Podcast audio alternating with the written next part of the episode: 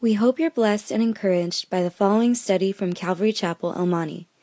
It's our simple prayer that you would grow stronger and deeper in an intimate and personal relationship with Jesus Christ. Should you have any questions, please feel free to contact us here at Calvary Chapel, El Monte. Samuel chapter 24. 2 Samuel 24. And let's pray one more time. Lord, we thank you for your word. Lord, your word is sufficient to build us up, Lord, and to correct us. And I pray, Lord, to challenge us. And Lord, I ask that you would just now, by your Spirit, Lord, open our eyes, that we may see wondrous things from your law. And Lord, that we would just glean, Lord, the truths, the things that we need to take out of this chapter to each and every one of our lives. Lord, to be able to go out and to bring you glory. Lord, help us to bring you glory. Lord, and to even help others, Lord, to do good for others. So thank you so much for this time. Forgive us of our sins. We ask for your blessings, and we ask in Jesus' name. Amen. 2 Samuel 24 and verse 1, it says, Again, the anger of the Lord was aroused against Israel, and he moved David against them to say, Go number Israel and Judah. The anger of the Lord was aroused against Israel. Why do you think it was aroused? Uh, more than likely, they were in sin. Something was going on in the nation. We don't really know the details of it. And this is kind of a, and I'll, I'll, be honest with you, I was going back and forth on the Lord, how does this work? I mean, the anger of the Lord was aroused against Israel. And so we read right here that he moved David to number the people.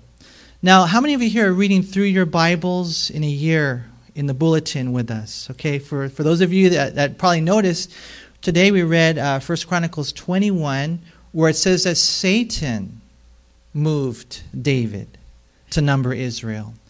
And so I was like, Lord, how does this work? I mean, um, you know, there are some who say the he in verse 1 of 2 Samuel 24 is actually supposed to be a small he, that it's not in reference to God, it's in reference to the devil. And that kind of makes sense in a roundabout way, but I think when you take this verse, just this verse, at face value, God is on the throne. God is the one who's upset with Israel, and so in his sovereignty, more than likely what's happening is the devil has been asking God, I want to tempt David. I want to tempt David to number the people. And God, you know, allows it to happen.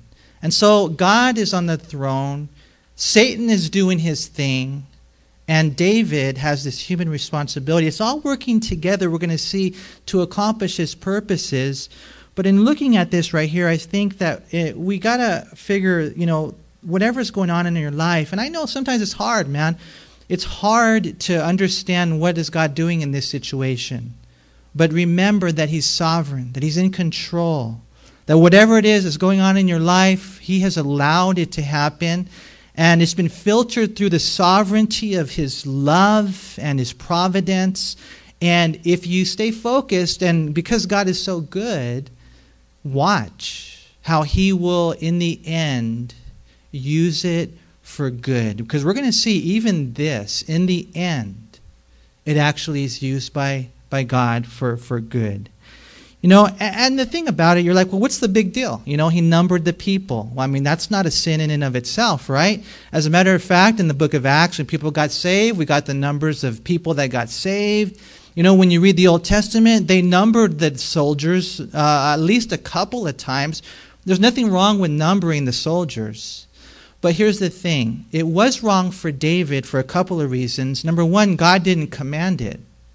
God didn't command David to number the soldiers, and God didn't commission it. Because if you read Exodus chapter 30, verse 12, there, there's the, the, the layout. It says, When you take the census of the children of Israel for their number, then every man shall give a ransom for himself to the Lord when you number them, that there may be no plague among them when you number them. And so it's okay to number them. The problem is you got to make sure that it's the Lord and you got to make sure that you're doing it as, as a ransom.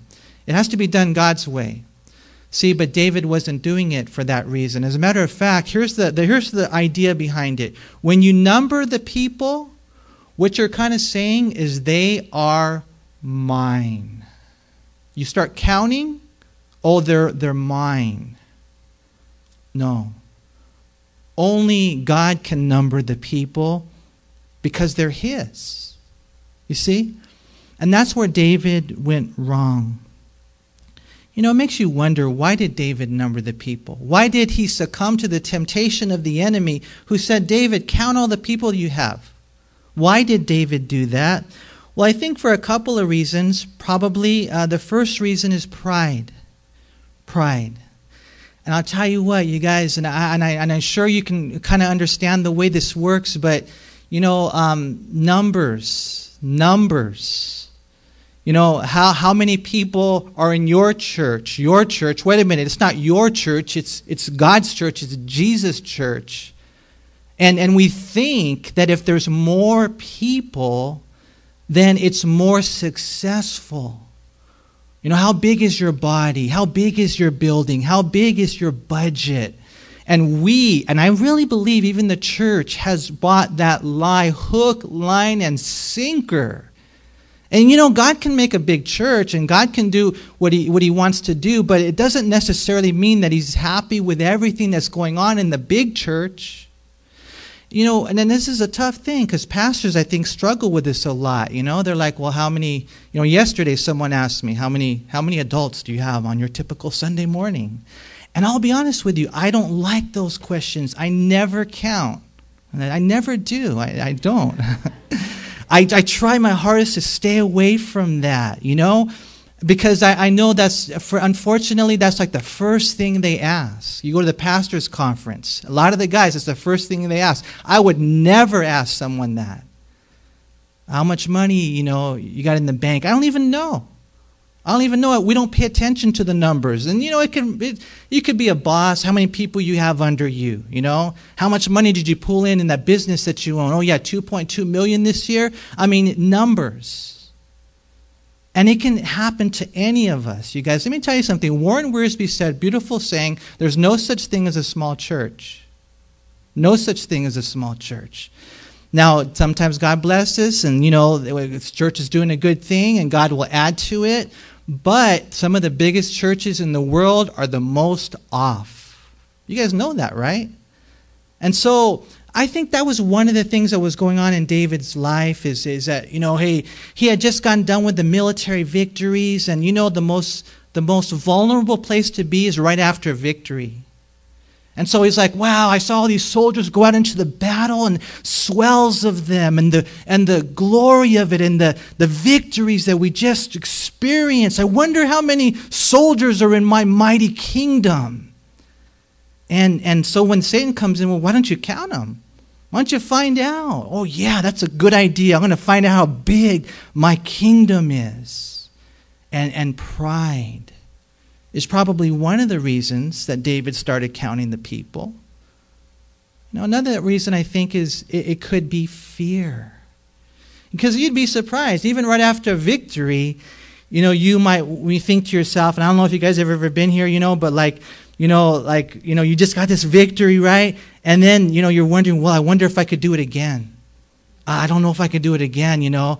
I mean, we got into this building the first time. I remember how the Lord gave us the victory, you know, there at city council meeting. But man, I don't know if he could do it again. See, and a lot of times the fear will be the factor. I think David was probably thinking, well, how many guys do we have? Because, you know, next time when they come against us from the Philistines, and if they have like 700,000 soldiers, how many do we have? Do we have like 750,000? Because a lot of times fear will kick in. All I know is that, you know, the Lord's on the throne. He's going to do a great thing. God's angry with Israel. The ball starts rolling. uh, Satan comes in. He tempts David to number the people. David's then, look, what we read in, in verse 2. It says, So the king said to Joab, the commander of the army who was with him, now go throughout all the tribes of Israel from Dan to Beersheba. So Dan was on the very top north of Israel. To Beersheba, that's the southernmost city of Israel. And, and count the people, that I may know the number of the people. And, and Joab said to the king, Now may the Lord your God add to the people a hundred times more than there are. And may the eyes of my Lord the king see it. But why does my Lord the king desire this thing? Nevertheless, the king's word prevailed against Joab and against the captains of the army. Therefore, Joab and the captains of the army went out from the presence of the king to count the people of Israel. And they crossed over the Jordan and camped in Aroer on the right side of the town, which is in the midst of the ravine of Gad, and toward Jazer. And then they came to Gilead and to the land of Tahtim, Hodshi. They came to Dan and Jaan and surround to Sidon, and they came to the stronghold of Tyre and to all the cities of the Hivites and the Canaanites. And then they went out to South Judah as far as Beersheba. So when they had gone through all the land, they came to Jerusalem at the end of nine months and 20 days. Now, think about that. He had like nine months and 20 days, David did, to get right. And God gives us time to get right, He gives us time to repent. so here's nine months, and you know the guys are just traveling. You see them; they go west, and they go north, and they go east, and they go south, and you know we see that they're hitting all these cities and nine months and, and 20 days. And then Joab gave the sum of the number of the people to the king, and there were in Israel 800,000 valiant men who drew the sword, and the men of Judah were 500,000 men. Wow. 1.3 million soldiers. Wow. You know, I remember when we first started the church, there were five people there on the Thursday night. You know, and then you know when we first started first study or first Sunday, forty-five people. I counted. No, I'm just joking. I didn't. You know, we're thinking, you know, oh now you know how many hundreds, and then one day how many thousands, how many thousand, how many ten thousands. So, so when do you reach the point that you're pleasing to God? When do you reach the point that now you're invincible? Now you got 1.1 million soldiers, right? And so, David, are you now invincible? You want to know something? Now, since you numbered the people, the contrary is now actually true. Now you're vulnerable. Because you're all into numbers now because that's what it's about for you.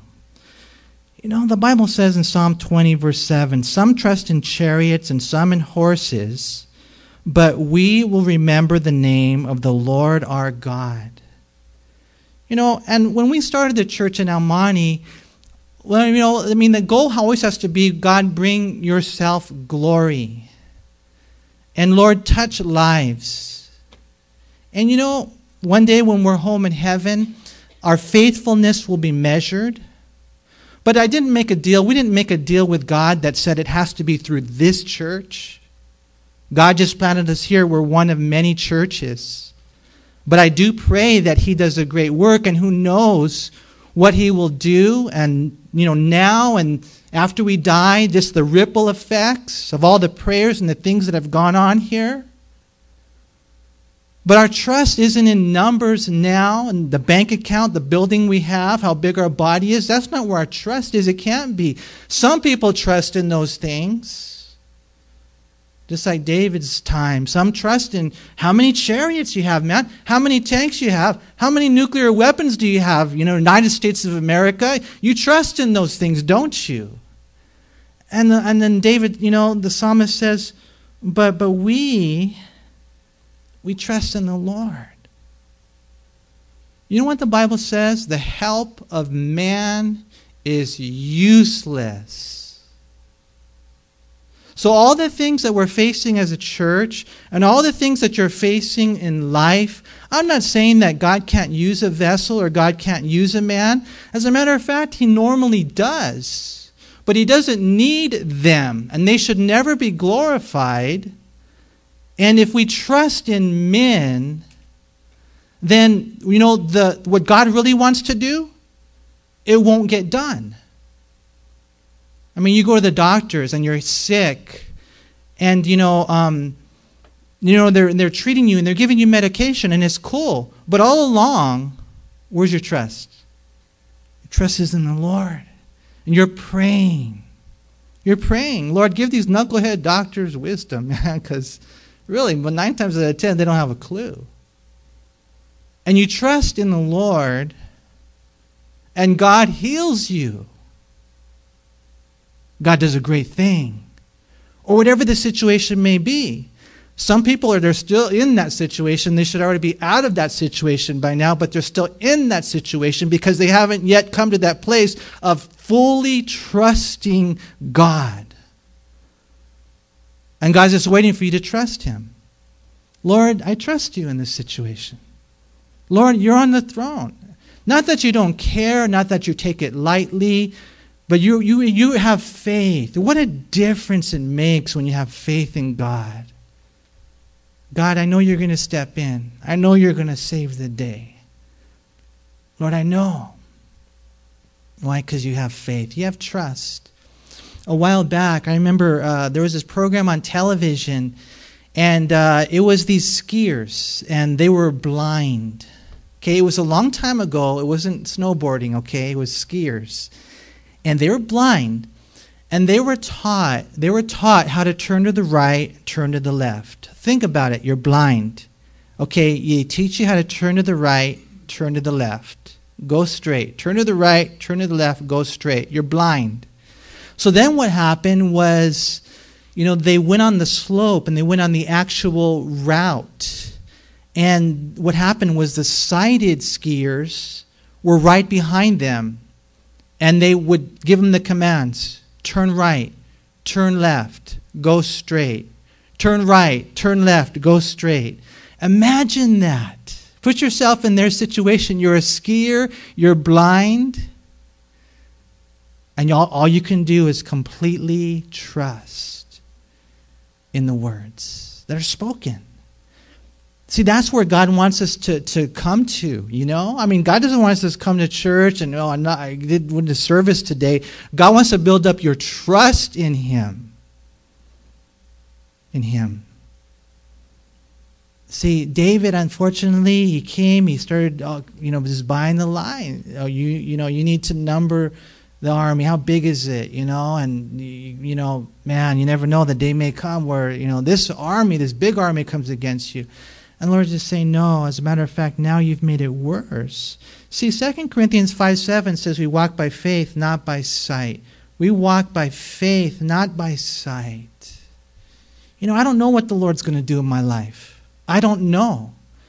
You know, I may get, you know, a diagnosis of cancer tomorrow, or He may, you know, take my voice away. I mean, He can do anything He wants. He can do anything He wants right? It doesn't matter though. I know there are certain things that He will never do. He will never leave me nor forsake me. See, and those are the things that matter the most. Because whatever He wants to do in my life, that's what I want. I remember when I, we were having uh, my son Aaron, and I remember um, people would always ask me, "You want a boy or a girl? You want a boy or a girl?" We already had a girl, so you know everybody's thinking, "Well, you want a boy, right?" And I, and yeah, I don't know. I, I honestly came to that place in my, in my heart where I said, I, I want what God wants. I want what God wants. That's all I could say. I couldn't say I want a boy. I couldn't say I want a girl. I could only say I want what God wants. And that's where we should be. I want what God wants. I want that what God wants. You know, we have a, a, a story over in Second Chronicles. Let's turn there real quick.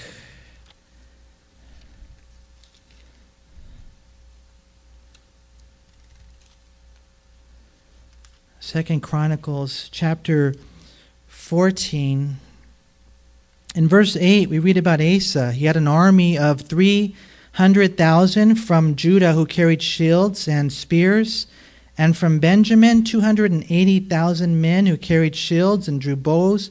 All these were mighty men of valor. And so he had like 580,000 mighty men of valor soldiers. Then Zerah the Ethiopian came out against them with an army of a million. Oh man, a million men. And check this out three, it says right here, 300 chariots. And he came to Mareshah.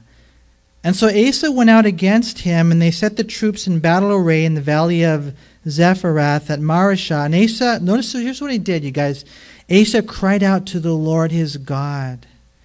And he said, Lord, it is nothing for you to help, whether with many or with those who have no power. Help us, O Lord our God, for we rest on you, and in your name we go against this multitude. O Lord, you are our God. Do not let man prevail against you. What did Asa do? A million soldiers coming at him. He's only got, you know, 580,000. They've got their chariots. What did he do? He prayed prayed. He cried out to the Lord. i tell you what, you, you know, I trust the Lord. You trust the Lord. Have you been praying? Because I think that when you trust the Lord, you pray to the Lord. That's what Asa did. I mean, people probably thought he was crazy, man. You know, when Chuck Smith's mom, you know, they had their daughter. She she was she was something happened to her physically, and uh, and she was lifeless. So what did the mom do? Rather than taking her to the hospital, she took her to the church. Now I know I'm not telling you to do that unless God tells you to do that. But that's what they did. They went to the church, prayed over the little girl. Her life came back. That triggered this whole spiral of her dedicating her life to God through her son Chuck. Prayer.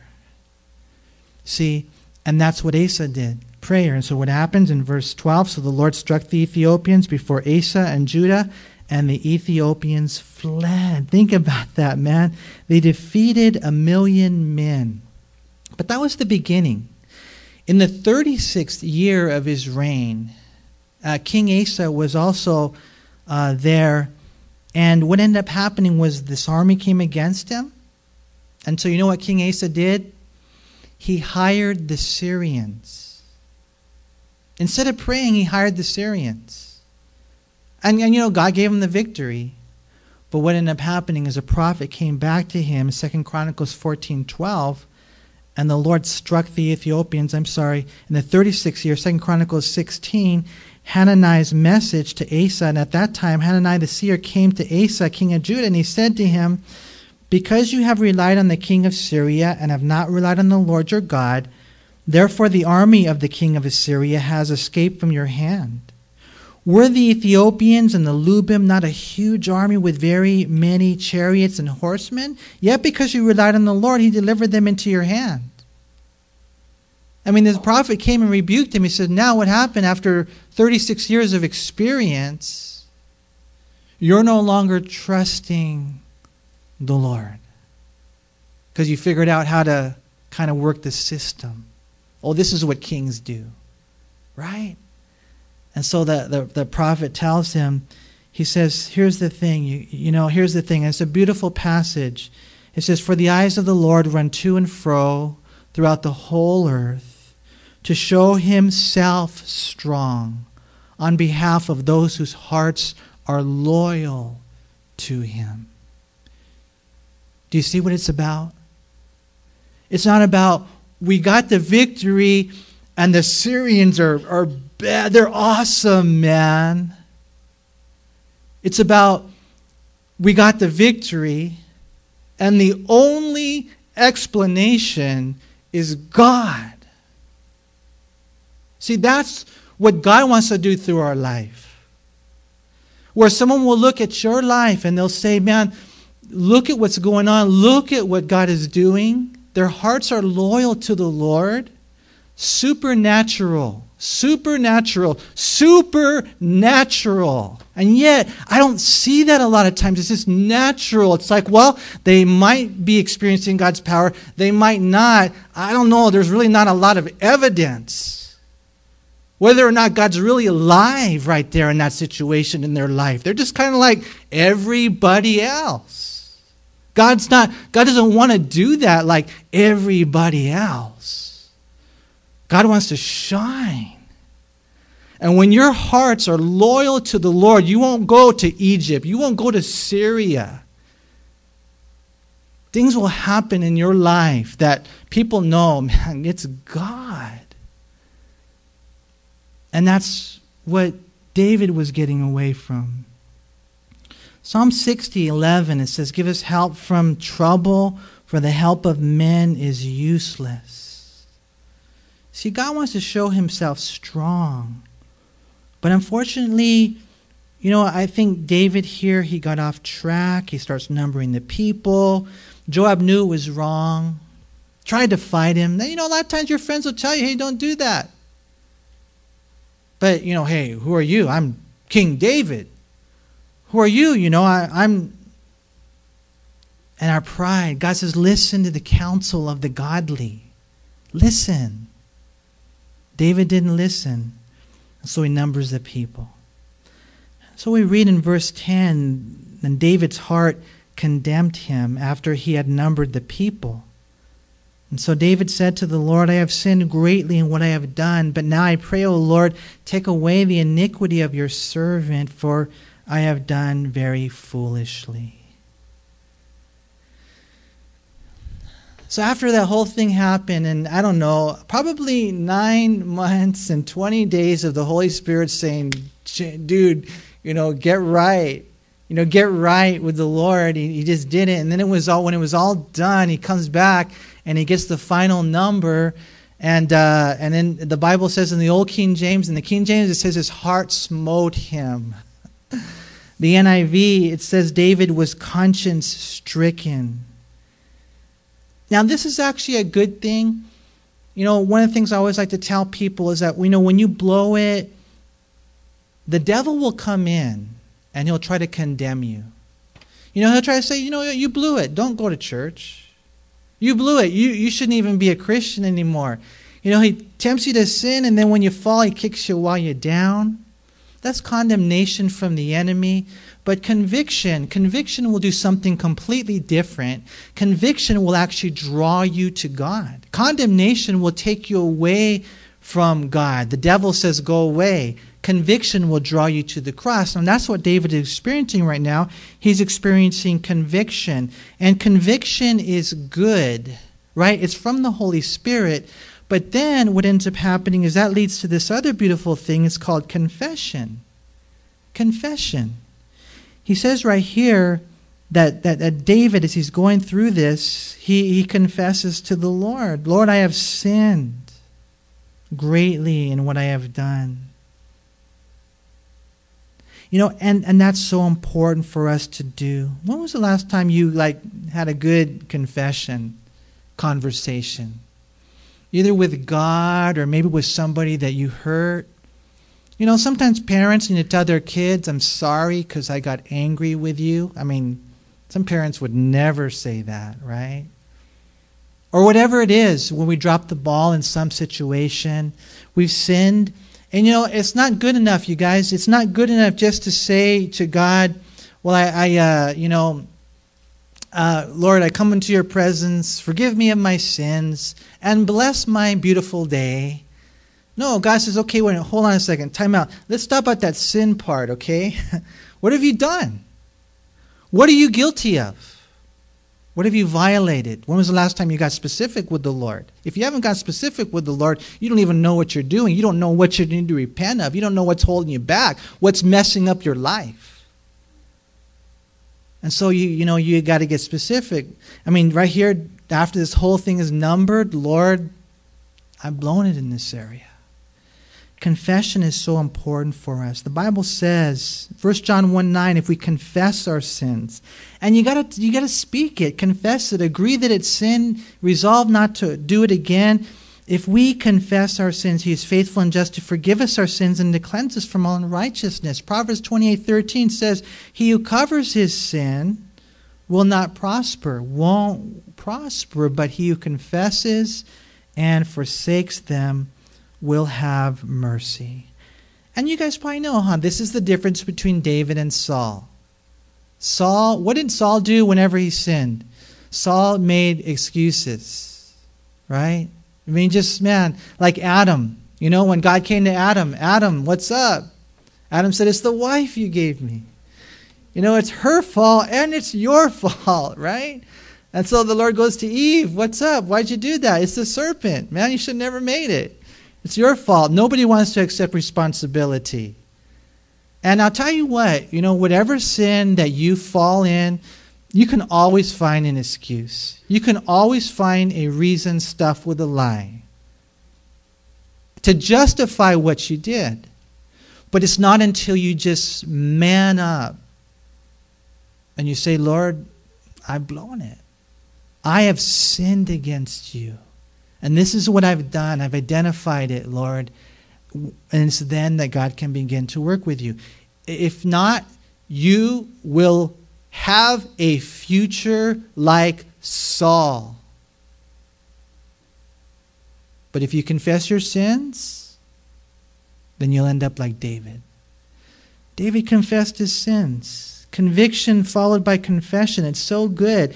But it's just too bad that the conviction and confession didn't come before his commitment of the sin. And that's why we really need vision. You know, this road that you're on, these things that you're doing, maybe God's been meddling with you in, in you know, areas that, that need to be changed, rearranged. Where, where will it lead? You know, the Bible says a prudent man foresees evil and hides himself, but the simple pass on and they're punished. I mean, guys ever seen that? Some of the guys, some of the, the younger guys, you know, we, we, we lack wisdom or just like, ah, I'm going to do it anyways, right? And you know it's not good. Yeah, it's all right. It'll be all right. Everything always works out in the end, right? Wrong. They just simple pass on and are punished. And God says, You know, I've been asking you to read your Bible with your wife. Why won't you do that? I mean, what's so difficult about reading the Bible with your wife? What's wrong with that? I've been asking you to pray with your wife. Why won't you do that? Why? You know, some of the single people, men, engage in things they shouldn't be engaged in, watching things on television that you shouldn't be watching. God's been trying to tell you why. You know, and it could be a relationship, somebody that you're you're flirting with. Oh, it's okay to, you know, check out the menu as long as you don't place an order. Yeah, right. Can a man take fire to his bosom and not be burned? You got to have biblical, spiritual convictions and boundaries that are holy before the Lord. The simple pass on and they're punished. See, I don't know what God's been trying to, to tell you. I know what He's been trying to tell me, you know, different areas of my life. But man, right here, David, he just, ah, it's okay. It's all going to work out. You know, thank God that he came that place of conviction and confession. But man, how much better it would have been if all that would have taken place before the commitment. But David does pray, O Lord, take away the iniquity of your servant, for I have done very foolishly. And God, you know, God is so cool. God answers, it says in verse 11 Now, when David arose in the morning, the word of the Lord came to the prophet Gad, David's seer, saying, Go and tell David, Thus says the Lord. I offer you three things. Choose one of them for yourself, that I may do it to you. Uh, you guys ever do that with your kids? Okay, I'll give you three options, right? That's what the Lord did with, with David. He had made the choice to sin. Now God's going to give him a choice as far as the discipline. And so, what we see in verse 13 God came to David and told him, and he said to him, Shall seven years of famine come to you in your land? Or shall you flee three months before your enemies while they pursue you? Or shall there be three days' plague in your land? Now consider and see what answer I should take back to him who sent me.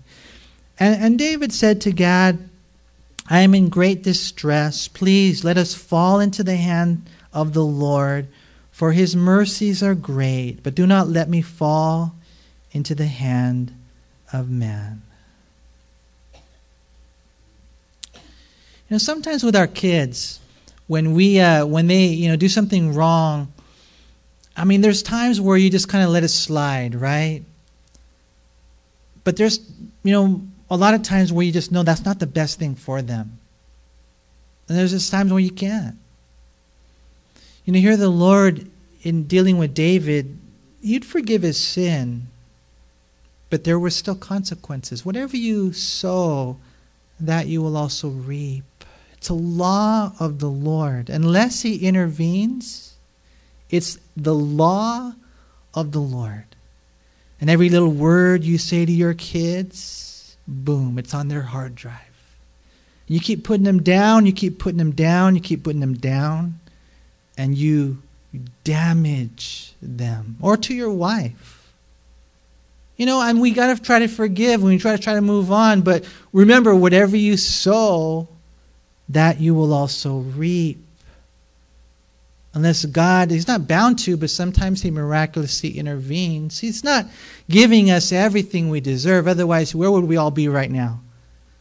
We'd be in hell, right? He doesn't do that. But here we see the Lord just says, David, you know, I got to discipline you, son. And so, what do you think? Uh, years of famine, months of fleeing your enemies, or maybe days of pestilence at the hand of the Lord? Now, some people say that David, in considering these things, these three options, one was that he was thinking, well, you know, if it's famine, it's just going to affect the poor people. Right? The rich people, they have food. They're going to be okay. They've got money. And if it's just war, then it's probably just going to affect the soldiers. And, you know, I'll probably be okay because I don't have to go out to war anymore. The only one that seems fair is pestilence. Because that one right there, it affects everybody equally. So some say that was part of the reason that David chose the pestilence. Uh, uh, but I think here we have more explicitly the reason is articulated there in verse 14. It says, David said, I, I, I need to fall into the hand of the Lord. Why? Because his mercies are great. Do not let me fall into the hand of man. And that's so true, huh? The Lord is much more gracious than a lot of these guys. I found that to be true in my life. David said, The reason why I choose the Lord is because of the mercy that He gives, the way that He doesn't punish us the way that we deserve, the way, like Psalm 103, verse 11, for the heavens are high above the earth, so great is His mercy toward those who fear Him. Psalm 108, beautiful psalm, talks about the heavens even higher, the mercies even higher than the heavens. And so he says, I, I just want to fall into your hands, Lord. And so we read in verse 15 So the Lord sent a plague upon Israel from the morning till the appointed time. From Dan to Beersheba, 70,000 men of the people died. And when the angel stretched out his hand over Jerusalem to destroy it, the Lord relented from the destruction and said to the angel who was destroying the people, It is enough now. Restrain your hand and the angel of the Lord was by the threshing floor of Araunah, also called Ornan in Chronicles, the Jebusite. And then David spoke to the Lord when he saw the angel who was striking the people and said, Surely I have sinned and I have done wickedly. But these sheep, what have they done? Let your hand, I pray, be against me and against my father's house. Imagine that 70,000 men die. It's heavy. you know, David sees this whole thing, and there's the angel of the Lord, and he's got his sword drawn. David's able to see it there above to above Jerusalem, ready to smite Jerusalem. You know, and, and, you, and you read this whole thing, and you're like, well, that's not fair. That's not fair. And it is difficult to understand at times. We know, like we read in verse 1, that the Lord was angry with the whole nation. We know that, right? But we also have to know that that leaders we do have a responsibility that affects other people. And that and that's we can't take away from that in this story. We have to understand the justice of God. We also have to understand the responsibility of man. You know, leaders. 70,000 men died as a result of David's sin. Is anyone dying as a result of your sin, your refusal to pray the way that you should be praying or obeying the way that you should be obeying God, things that God's you know been dealing with you in your life, you're a leader, where are you leading your family? Where are you leading maybe that ministry? People are watching you, you're a Christian, you're leading people where?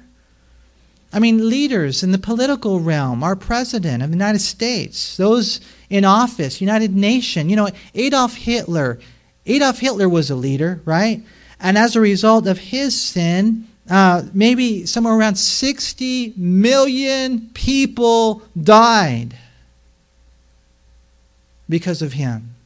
How about you? Or you're like, a lot of people, you know what they say? They say, well, you know, it's just me, it's just my life. I mean, I'm not hurting anybody. Yeah, you are. You never sin unto yourself. And so here's David, and, you know, he's this, Lord, I don't get it. All these people dying. They don't deserve to die. Well, they don't deserve to live either. It's a complicated thing.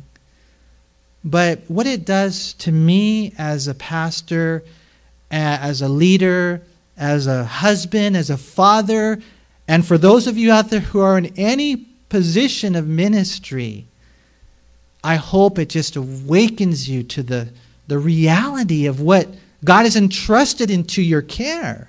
You're like, well, Manny, I don't lead 70,000 people. Yeah, you lead one person. One person. Do you know how valuable that one person is to God? Are you going to say that's no big deal? You're the leader. We're the leaders. David, right here, he learns that the very difficult way. And it, it sometimes, uh, I'll be honest with you guys, as a, as a dad, you know, not that you, there's no perfect parent whatsoever. There isn't, but you know, you just you just like, man, Lord. And my my, you know, I would have to say a good fifty percent of all my prayers are just for my family. I know they have a choice to make, but it's just constantly, Lord, my family, praying for them. And I think we need to have that heart. And people, the Lord will lay people on your heart. Because as a result of maybe our sin, maybe even not praying for them, not leading them the way that we should, you know, numbering them in this case. They suffer. And so what ends up happening, it's kind of cool the way that this story ends up. It's a heavy story, but it's also a, a very beautiful story. You know, a few things I think we come away with. One is definitely the holiness of God. You know, God was angry with the nation because of the fact they were living in sin. God would judge the nation um, God judged David's sin. There's definitely an element of the holiness of God. And one of the things the Lord was really laying on my heart is, Manny, you know, that's you that you got to make sure that that's instilled into the hearts of the people, the holiness of God. You you know, in one sense, that's where it should start. That's why they always tell you, you know, share the law when you're out evangelizing with people. You know, that they would know the holiness of God, the holiness of God. But then going through this study, I think another thing that kind of stands out to me is, is the faithfulness of God. David, you don't have to rely on your 1.1 million men. You don't. You can just rely on me. You just trust me. You know, before you numbered the people, you were invincible. Now that you've numbered the people, you're vulnerable. Before you trusted in your bank account or your job, you know, before you trusted in all those things, you were invincible. But now that that's all that you can focus on is the how much money you got in the bank, now you're vulnerable. You see, we got to know the holiness of God. But I, I really pray that in our day to day lives, we're really caught up in the faithfulness of God. Let me tell you something, man. God loves you, God's going to take care of you. We go through situations in life, and your faith is being tested. And my, my encouragement to you tonight is just believe in God. Believe in Him. Trust Him. You know, like I always tell Shally when it comes to life or even sometimes the ministry, you know, there's no man who could figure this out. There's no man who could say, well, program A, point B2, or this book right here, you know what they did back, you know, 30 years ago or three years ago on the other side of town. No. Our job Stay close to Jesus. Stay close to Jesus. Manny, pray. You're in the Word, He's speaking to you. You are doing your very best to obey Him. And, and you trust Him in everything. You know, the other day we had a leak in, in the front yard, and, and um, it's crazy, man. So you know, one of the guys comes, he starts digging in the yard, and oh, it's got to be there. Oh, no, it's not there. It's got to be there. No, it's not there. Guess where it was? Guess where the leak was? Underneath our sidewalk. That's not fair. but the Lord says, Manny, don't even sweat it, man. Don't even sweat it, because this is what I want to do for you. I want to bless you in this. You're going to bless me in this, Lord. This is going to cost a lot of money, man. Yeah, but watch what happens. And so the guy goes up in the front and he and he has to cut off, you know, this part and then the valve here. And he says, Wow, look at this. He says, Did you know your valve was broken? I never knew it was broken. Yeah, it was broken. It, it's been shut 90% for the last two years. And so I said, Oh, okay, that's why our shower would just kind of drip out like this. And God says, I allowed this to happen so I can fix that. And so he turned on the water pressure and I shot the hose. I was like, wow, I was getting my neighbor across the street, man. This is awesome.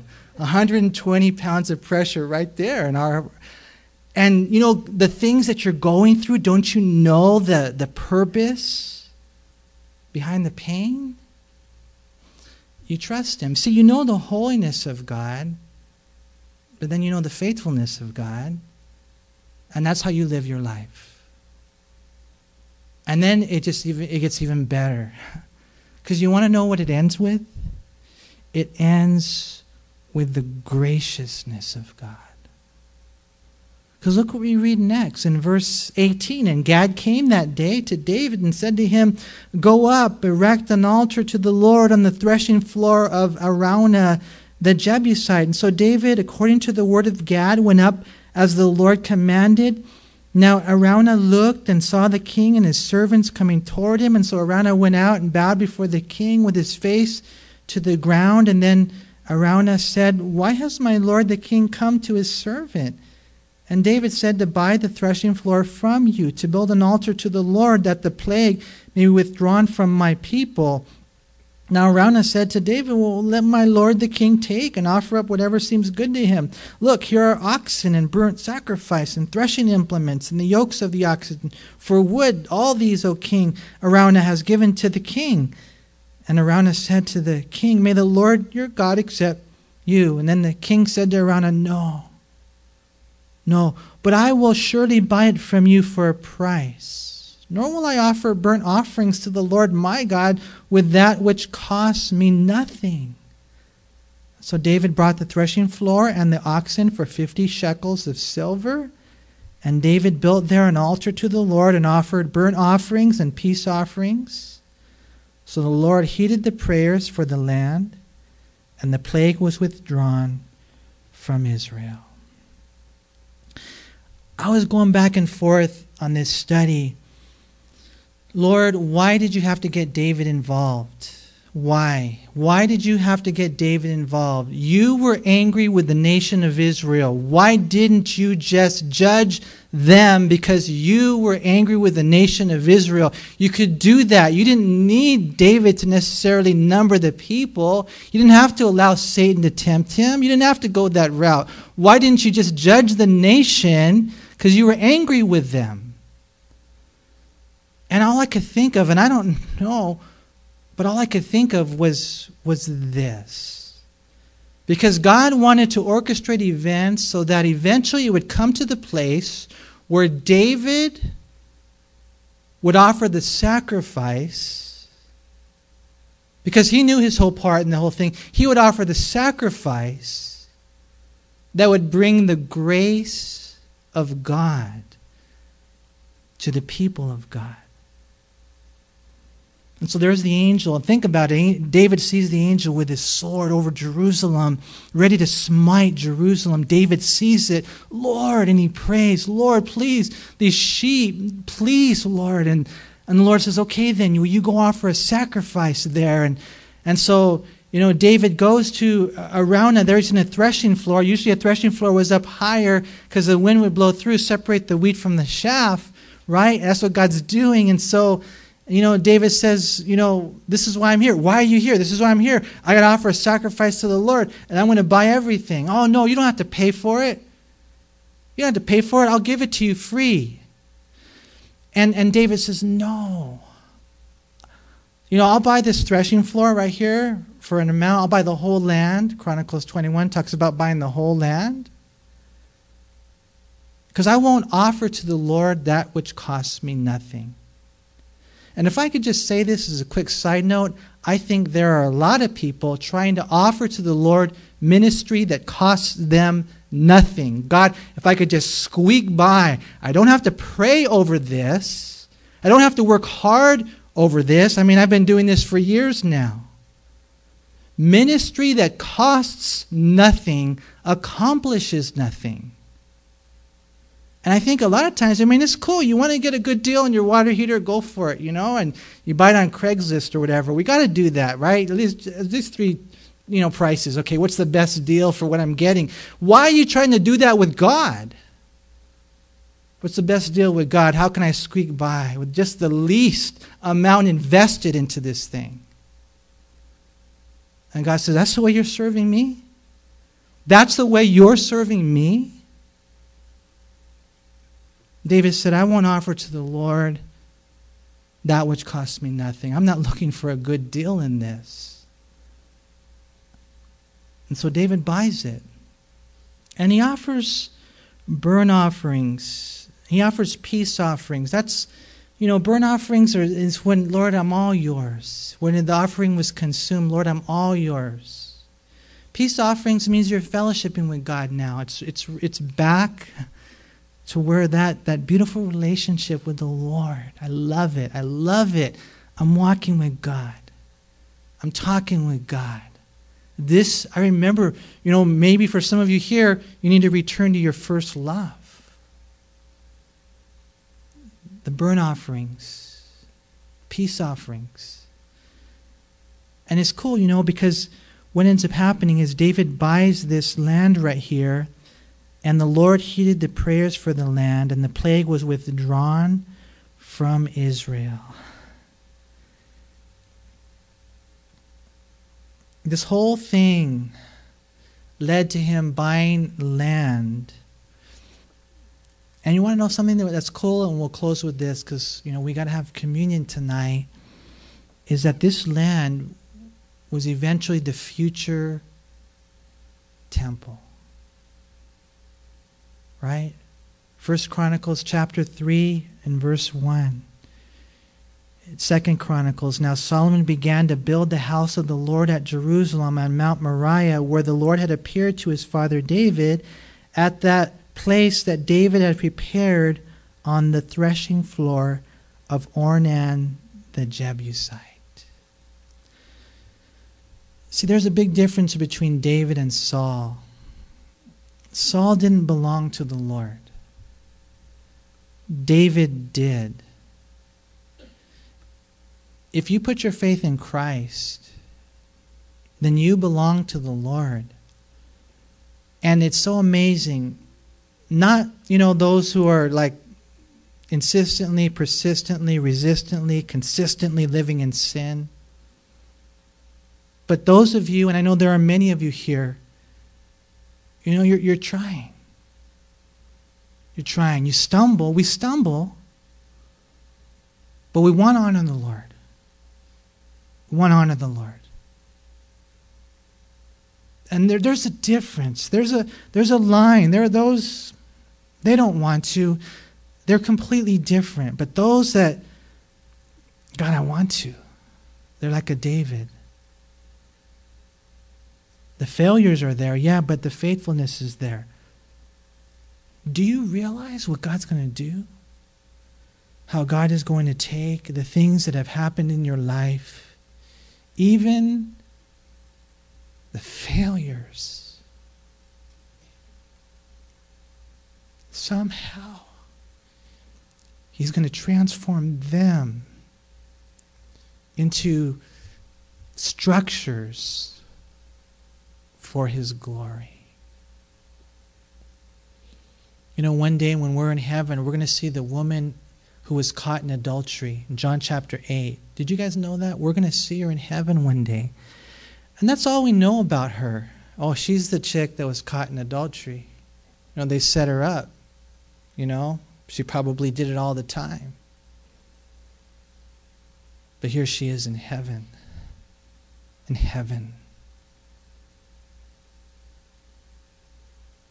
Who's going to get the glory? God is. God took the two biggest failures of David's life with Bathsheba and numbering the people, and he, and he, and he put them together to build himself a temple through Solomon and this land right here. And I guess it's a it's kind of a living illustration of Romans 5 verse 20 what does the Bible say? Where sin abounded, grace abounded much more. You see, we got to start off and we got to know the holiness of God. But then we got to continue to live connected to the faithfulness of God. But the one that, that just completes it, the one that really changes my heart is the graciousness of God. How God not only doesn't give us what we deserve, but He's able to lavish things upon our life that can only be understood by the power of the blood of His cross. And that's how we close tonight, you guys. The most important thing is that you are a believer. If you don't know Jesus Christ as your Lord and Savior, man, I pray that today you would repent of your sins and that you would receive Christ, follow Him. You know, you want to make sure that you know Him. When you, you die, you go to heaven. If you haven't given your life to Christ, don't wait another second. Give your life to Christ right here, right now. But if you have, I guess my prayer is, you know, let's ask God for the heart that David had in the sense that he was a man after God's own heart.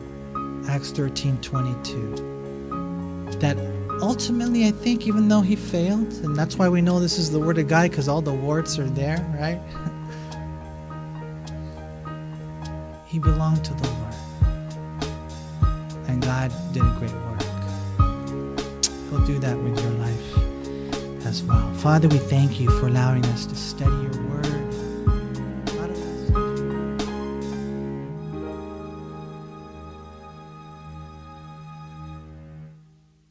We hope you were encouraged by this study. If you have any questions, please call us at Calvary Chapel El Monte at air code 626 454 3414. Remember that Jesus loves you.